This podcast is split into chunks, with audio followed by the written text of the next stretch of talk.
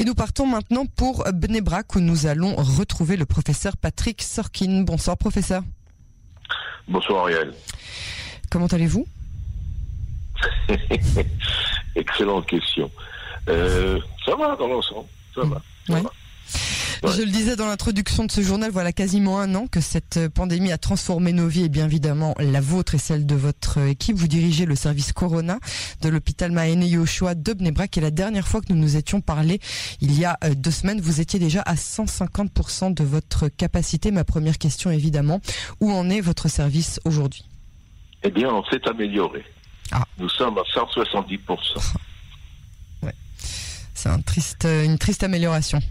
Non, c'est pas un problème de tristesse, c'est un problème de, réalité. Il faut assumer la réalité, même si elle, est difficile. On n'a pas le choix. Alors, Donc les chiffres, à la limite, n'ont aucun intérêt. Les chiffres ont de moins en moins d'intérêt, évidemment, mais la réalité reste euh, époustouflante. Euh, on apprenait hier que deux tiers des malades qui sont reliés aux machines ECMO, donc qui remplacent l'activité cardiaque et pulmonaire, ont moins de 60 ans. Est-ce que vous confirmez vous aussi que cette troisième vague, et j'imagine les variants euh, britanniques et sud-africains, s'attaquent euh, férocement aux jeunes qui sont sans maladie chronique? Oui, c'était vu dans, dans nos services à l'heure actuelle. L'âge moyen a encore diminué, on se trouve autour de 35-36 ans notamment des femmes enceintes euh, qu'on a été obligé de faire des césariennes de telle manière à, les sauver parce que euh, l'abdomen distendu suite à, euh, en fin de compte, la grossesse empêche la, malade de respirer normalement. Donc on n'a pas le choix. Qu'on a la possibilité de faire une, césarienne.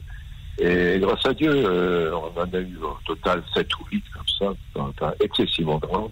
Une est sous ECMO, mais il y en a deux qui vont partir à la maison. Ah, ça c'est euh, vraiment une avec nouvelle leur, Avec leur enfant, avec leur enfant, ce qui est quand même assez extraordinaire. Avec le bébé. Oui, absolument, ouais. Et donc les bébés, une fois que vous faites des césariennes, j'imagine en 31e, 34e semaine, les bébés doivent aller eux aussi en soins, en soins intensifs pour prématurer Pas forcément. En général, ils ont une petite aide respiratoire d'oxygène surtout. Mais ils ne sont pas ventilés. Euh, non, euh, euh, il y a eu deux cas graves à Bellinson avec ce genre de femme enceinte qui. On, oui, mais nous, on a, on a, une politique qui est, qui est bien définie euh, depuis le départ, puisqu'en fin de compte, on avait le même problème quand il y avait le, le problème de la grippe aviaire. Euh, là, là c'est encore notre problème, mais la grippe aviaire en substance euh, entraînait euh, aussi des insuffisances respiratoires graves.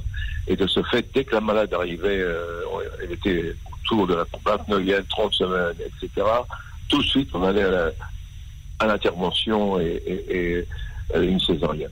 Donc cette politique qui, nous avait réussi à l'époque, il y a quelques années de cela, on l'applique à l'heure actuelle et euh, on a de bons résultats, d'excellents résultats. Même en 29e et 30e semaine, euh, les bébés, euh, c'est peu. C'est un tiers de la grossesse, ouais. Bon, il y a une question que je voulais vous poser depuis longtemps. Vous et votre équipe, surtout en soins intensifs, vous avez été habitués à côtoyer euh, des malades en état grave et surtout en grand danger depuis euh, depuis toujours. Mais est-ce que vous étiez prêt à euh, ce qui vous est ce qui ce qui s'est passé depuis le début de, du Covid 19, à voir la mort tous les jours et surtout à une à une surtout autant autant de personnes? Non, c'est une, euh, situation euh, exceptionnelle. vous l'avez dit précédemment qu'en fin de compte, depuis les années que je fais de la réanimation, je ne me souviens pas être me trouver dans une telle situation euh, d'indécision, d'instabilité complète, de complexité du problème et de l'absence de traitement. Euh, et on ne sait pas ce qui va se passer parce qu'il se peut qu'il y ait encore euh, une accalmie, dirais-je, en cas de, quelques jours, une semaine, deux semaines, et après, euh, encore une montée du nombre de malades. C'est comme ça que ça se passe en général. Et, ça, ça jamais, on n'a jamais vu ça. On n'a jamais vu ça. C'est très difficile à assumer euh, au niveau, bien entendu, au niveau médical, mais aussi au niveau psychologique. Dans la mesure où on se trouve, on est comme témoin, mais on regarde. Donc à part regarder, on fait des gestes, bien entendu. Il ne faut pas donc dire on, ne fait rien. Mais, on sait très bien que nos gestes sont limités en termes euh, d'effets thérapeutiques. C'est une situation euh, difficile, euh, complexe là encore, mais on est obligé d'assumer, on n'a pas le choix. Comment vous assumez une, comment vous assumez une, un service coronavirus avec 170% de lits occupés Oui, mais encore, quand je dis coronavirus, c'est en plus de ça, on a des malades normaux, enfin normaux entre guillemets, qui n'ont pas de maladie virale, ouais. des interventions lourdes, des, des, pneumopathies graves, etc., etc. Donc, vous rajoutez encore une trentaine de malades et on est bien, ok? C'est à peu près là où on se trouve. Euh, euh, je ne sais pas. J'avoue que euh, je vous l'ai dit précédemment, on, vit au jour le jour. On ne pose pas de questions, qu'est-ce qui va se passer le lendemain. Mais vos, vos, équipes craquent, vos, vos infirmières. Moi, j'entends des infirmières euh, tous les jours qui nous expliquent qu'elles s'assoient par terre et qu'elles pleurent toute la journée. Elles en peuvent plus. Et la fatigue psychologique, évidemment, le, le, le ras-le-bol de tout, mais en plus la tristesse de s'attacher à des patients qui finalement ne, ne, ne, survivent pas. La, la, la, la tristesse des familles autour. Est-ce que vous ressentez ça aussi? Oui, bien entendu. Mais le problème, c'est qu'on travaille en équipe. Ça veut dire quoi? Ça veut dire quand on sent quelqu'un, une infirmière ou un médecin, euh, qui, qui commence à flancher, tout de suite on, le récupère, on commence à parler, on, boit un petit coup, un, un, petit verre de whisky ou de ah. vodka, ça dépend. Et puis on discute, et on absolument, et on discute, et on discute. On essaye de, de, de, de, lui faire descendre ou de la faire descendre en fin de compte de, de son état d'instabilité et de problèmes psychologiques. Et on y arrive. C'est uniquement par rapport à un travail d'équipe. Non seulement au niveau du malade, mais aussi au niveau de, des, des, des, des, infirmières, infirmiers et aussi des médecins. Oui. Donc Il y a une thérapeutique de groupe en fin de compte. Oui, c'est ça, c'est ça. Et ça marche. Vous, euh, vous, vous nous parlez d'une éventuelle accalmie euh, pour euh, les, jours à venir. Est-ce que vous craignez une quatrième vague ou est-ce que vous pensez que le vaccin va finalement réussir à faire baisser les contaminations? Puisque là, vous avez moins de personnes âgées. C'est quand même un signe que la vaccination a fait des effets. Non, la vaccination, elle marche, hein, ça fait pas longtemps d'un doute. là encore, pour arriver à un effet significatif au niveau de la pandémie, il faut qu'à peu près 70% de la population soit vaccinée. On est, pas, on est à 35 ou 36%, donc on a encore le double à faire, euh, mais ça marche. Euh, ça pas longtemps que ça marche. Il y a quelques personnes qui, qui, sont retombées malades après, mais apparemment euh, euh, la maladie après est beaucoup moins grave que s'ils n'avaient pas été vaccinés. Donc ça, on, c'est notre lueur d'espoir en fin de compte. Euh, et puis, euh, on voit moins de malades aussi qui sont euh, qui sont de âgés ou facteurs de risque élevé. Ceci étant, depuis qu'on a commencé le, vaccin, chez nous à Bnebrak, par exemple, on n'a pas un malade qui a été vacciné, qui a été hospitalisé. Ceux qui sont hospitalisés n'ont pas eu le vaccin, pour différents types de raisons. Ça, c'est intéressant quand même. C'est encourageant. Absolument. Ça confirme, ça, non, ça confirme les récentes études qui montrent que euh, voilà, il y a très très très peu de cas de personnes qui ont eu euh, leurs deux doses qui ont été vaccinées. Il y a eu quelques cas de personnes qui ont été vaccinées, notamment une journaliste qu'on interviewait hier, Peggy Sidor, qui a été euh, contaminée entre les deux doses et qui a eu et qui va mieux maintenant, mais qui a passé un sale quart d'heure, qui a duré plus qu'un quart d'heure d'ailleurs.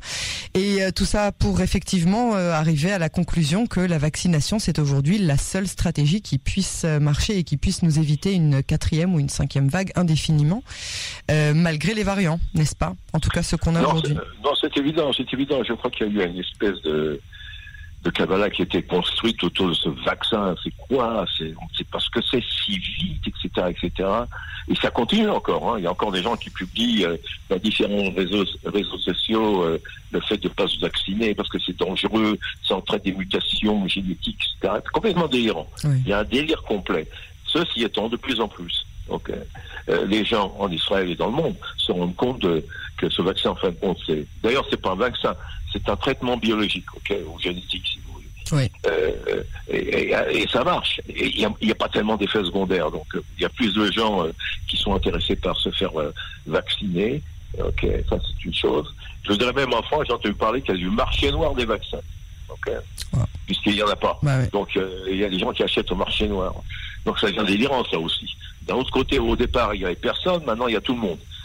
Alors euh, que soit tout le monde c'est bien, mais il faut avoir, pas avoir, en ce qui concerne Israël, euh, le gouvernement fait un travail énorme et, fantastique, ok, parce qu'on est un des premiers du monde dans, le nombre de vaccins par rapport à la population.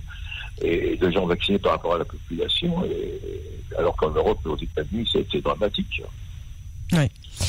Euh, professeur Sorkin, on espère vraiment que pendant les quelques jours de confinement, si on peut l'appeler comme tel, euh, on pourra continuer à vacciner de plus en plus de personnes, que vous ayez de moins en moins euh, de travail dans le, votre service euh, Covid, et puis surtout que les variants continuent d'être gérés par ce vaccin Pfizer qui, pour l'instant, marche très bien.